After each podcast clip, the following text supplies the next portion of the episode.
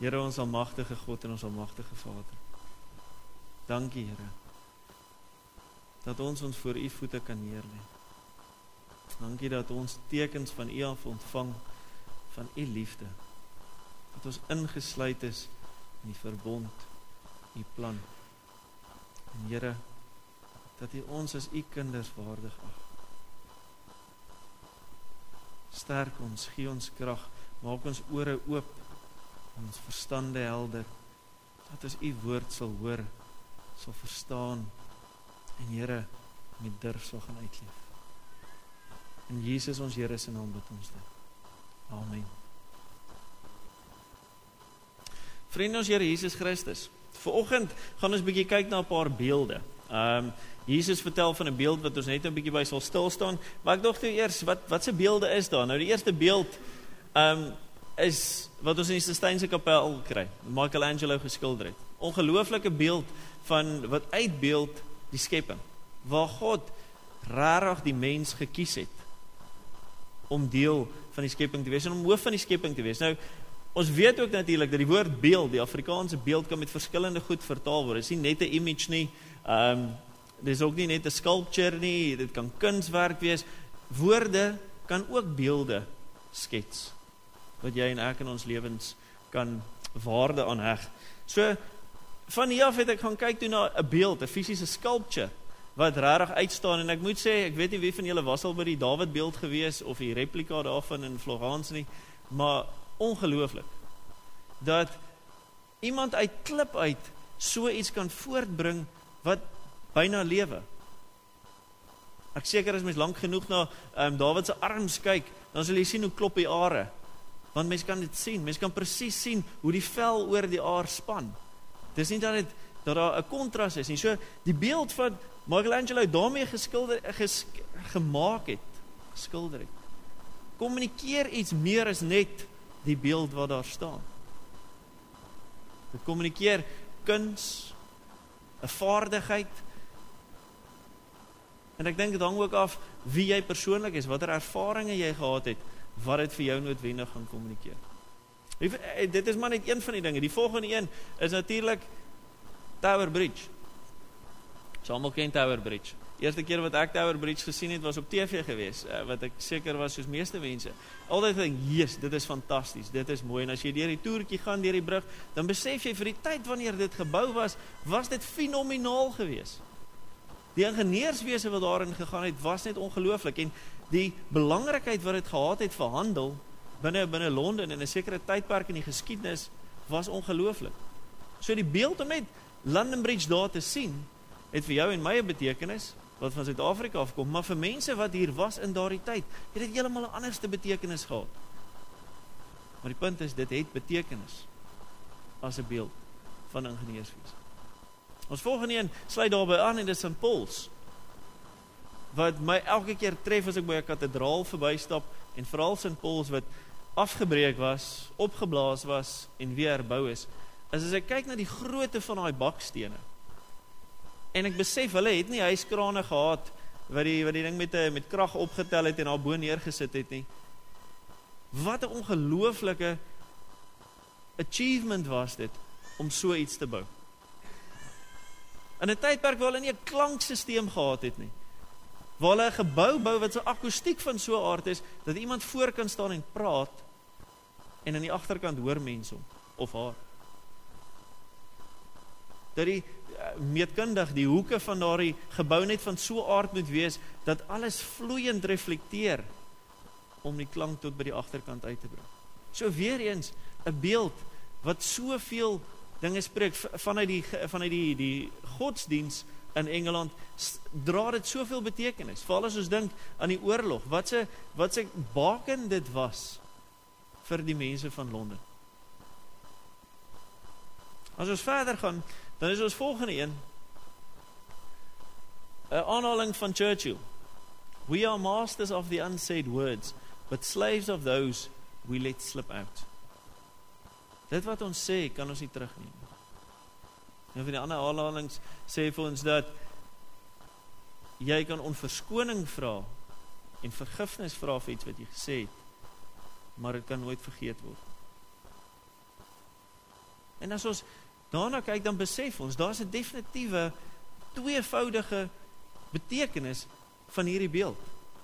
En dis dat ons met ons woorde soveel goed kan doen. Soveel opbouende dinge mee kan verrig. Maar dit is aan die ander kant ook destruktief kan wees.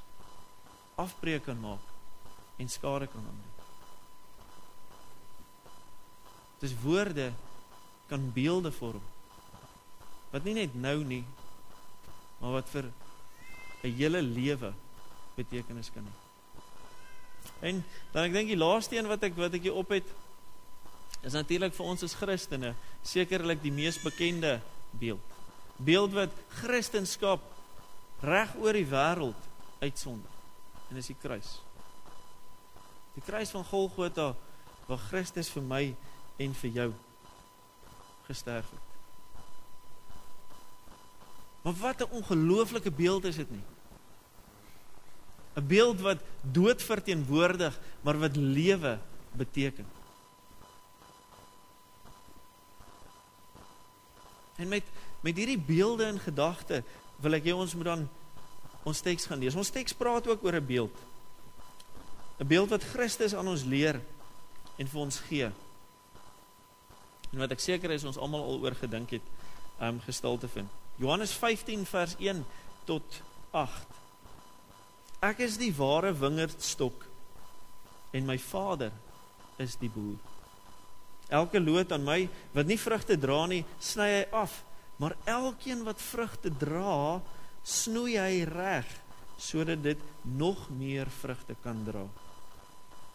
Julle is al reeds reg gesnoei deur die woorde wat ek vir julle gesê het. Julle moet in my bly en ek in julle. 'n Loot kan nie uit sy eie vrugte dra as hy nie aan die wingerdstok bly nie. En so julle ook nie as julle nie in my bly nie. Ek is die wingerdstok en julle die lote. Wie in my bly en ek in hom dra baie vrugte, want sonder my kan julle niks doen nie. As iemand nie in my bly nie, word hy weggegooi soos 'n loot en hy verdroog. Die mense maak sulke lote bymekaar en gooi dit in die vuur en dit verbrand.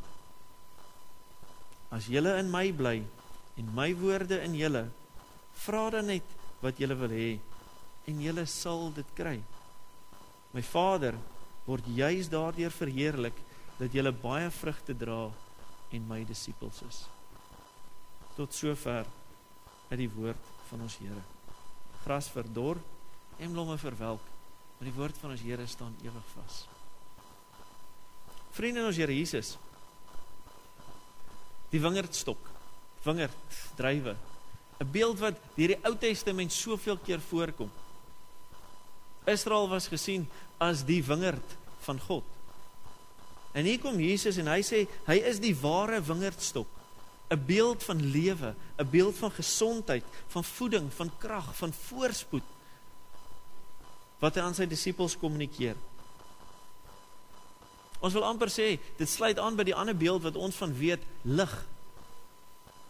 Hierdie gedeelte sê vir ons dat Jesus wat die ware wingerdstok is, gee vir ons lig op ons verhouding met God.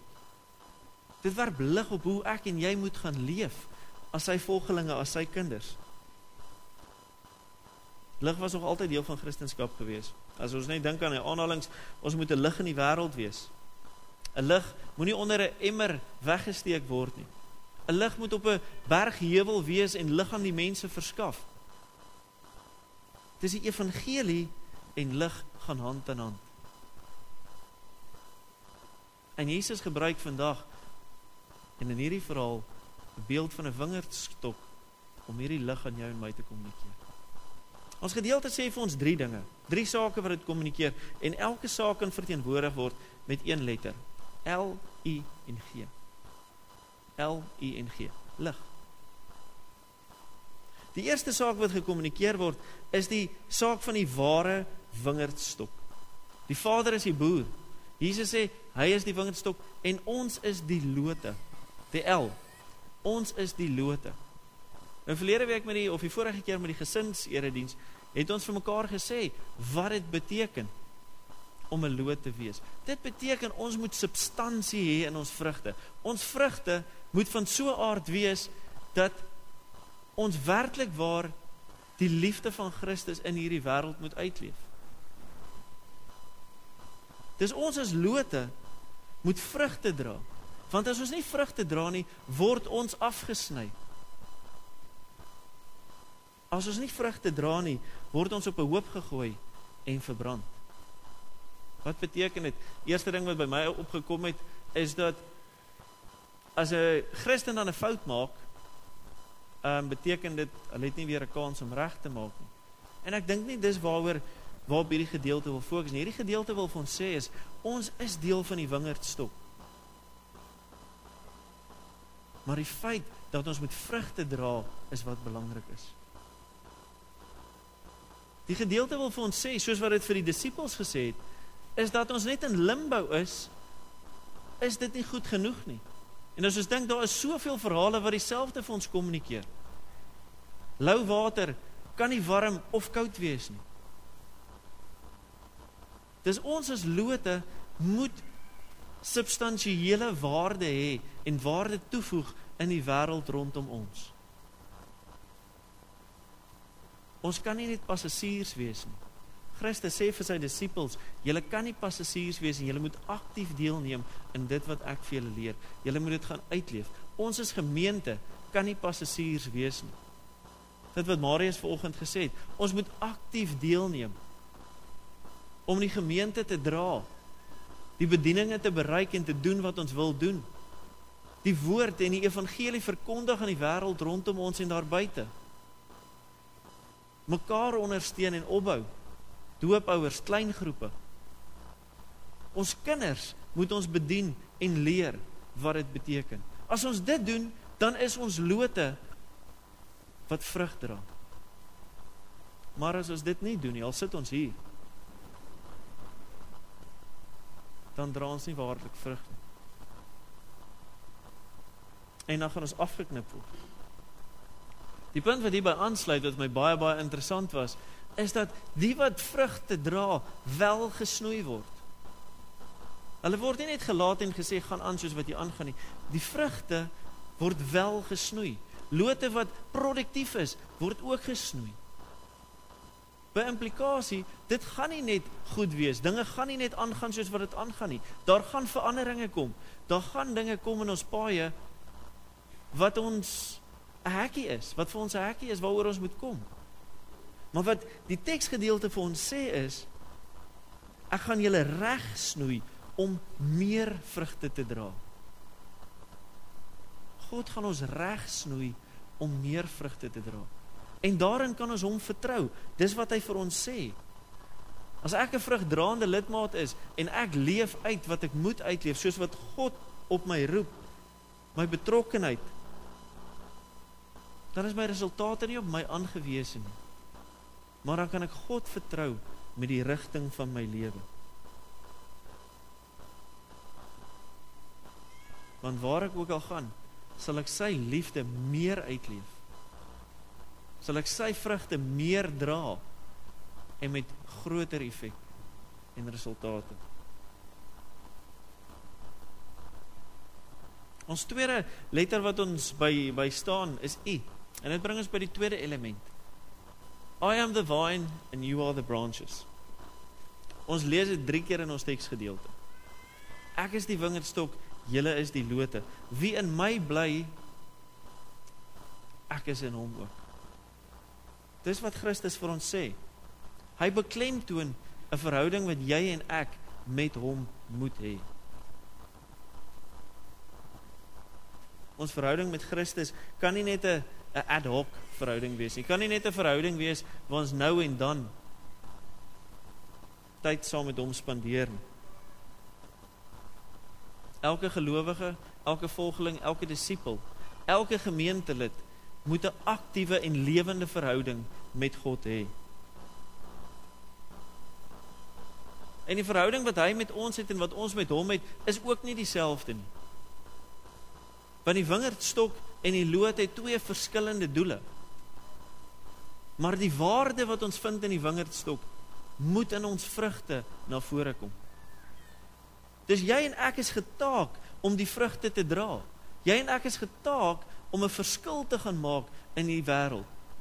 Nie deur ons eie krag nie, maar deur die krag en die liefde wat ons deur Christus ontvang. Ons lewens moet 'n voortvloeiing en 'n uitlewing wees van sy liefde. En dis waarin ons intieme verhouding met Christus waarde vind. Dit moet sigbaar wees in jou lewe. In so 'n mate sê ons teksgedeelte dat sy woorde vir ons snoei hoe ons lewens gevolg moet word en wat ons moet doen. As ons mooi daaroor dink wat ons teksgedeelte vir ons sê, ek is in julle soos wat julle in my is, beteken daadwerklik en noodwendig dat jou en my lewe Christus moet verteenwoordig. Jesus Christus se leringe, sy dade, sy aksies, sy woorde moet deur jou in hierdie wêreld uitgeleef word. Moet sigbaar wees deur jou as mense na jou lewe kyk en my lewe kyk, na ons gemeente kyk, dan moet hulle Christus kan raak sien.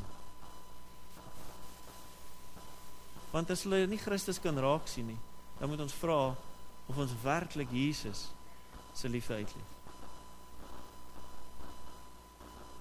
Die derde die derde letter of die derde tema wat hy uitbring is met die met die letter G wat vir ons opgeneem word in gebed.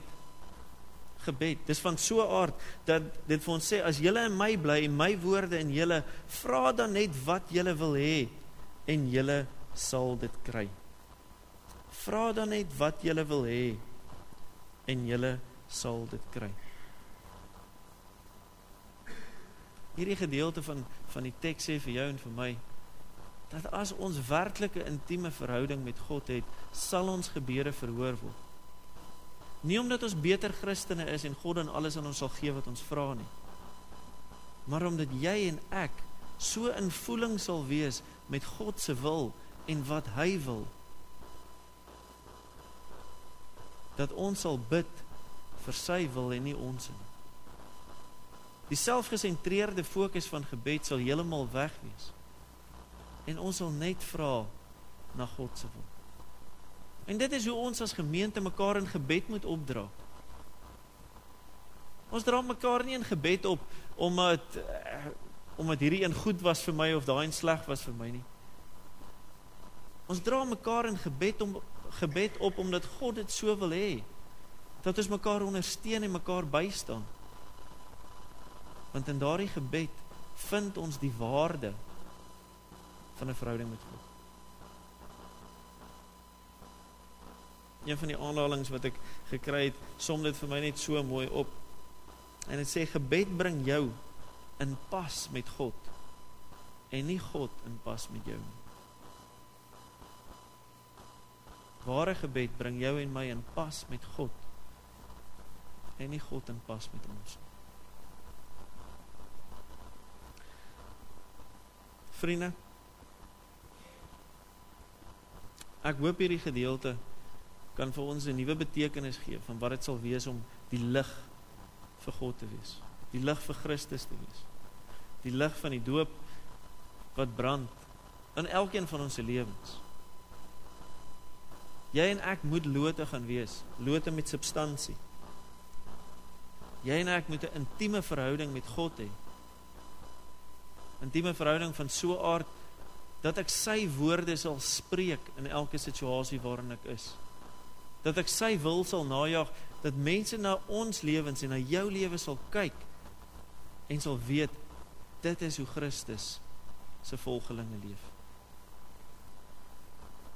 En mag jy en ek so gaan bid en so in gebed leef dat ons die wil van God sal ken, sal erken en dat ons in pas sal wees met God se wil vir jou en my lewe.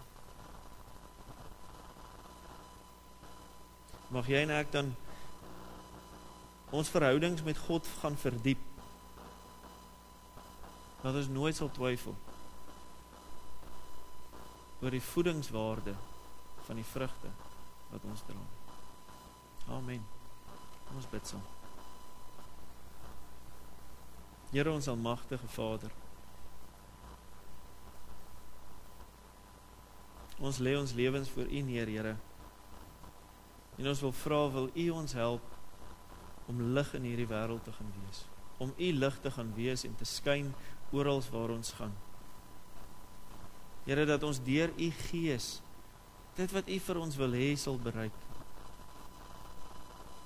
Dat ons as ouers ons kinders so sal opvoed, hulle lewens so sal vul. Die voorbeeld so sal stel dat ons kinders sal sien wat dit beteken om u volgelinge te wees. Here ons wil vra dat u asseblief met elke ouer sal wees in hierdie gemeente. Daar is soveel uitdagings op ons paaie, Here. Soveel onsekerhede met tye. Soveel keer gaan dit goed en gaan ons in cruise control in. En wil ons vir U vra, Here, help ons om vrugte te dra. As dit beteken dat U ons moet snoei om meer en groter en beter vrugte te dra vir U wat 'n groter impak het, laat dit so wees. Here, ons hou nie van verandering nie. Ons hou nie van onbeplande dinge wat in ons lewe gebeur nie. Dinge wat so teenspoed voel is swaar om deur te kom. Maar dankie dat ons kan weet dat as dat ons aan U vas kan hou. Dankie dat ons kan weet dat ons verhouding, ons intieme verhouding met U 'n fondasie is waarop ons met sekerheid kan staan en kan weet dat U net beter vir ons in plek het. Here en daarom bid ons vandag. Ons wil elkeen in hierdie gemeente aan U opdra. Elkeen wat op vakansie gaan, wat by die werk bly. Elke grootouer, elke ouer, elke kind. En ons wil vra laat U wil geskied. Wil U met ons wees waarheen ons ook al gaan. Waar ons ook al is en wat ons ook al doen. Here wees met ons deur u gees en laat ons optree soos u wil. Want daardeur leef ons die liefde van Christus uit en dra ons vrugte wat waarde toevoeg tot u wêreld, Here, en tot u koninkryk. Ons bid dit in ons Here Jesus Christus se naam.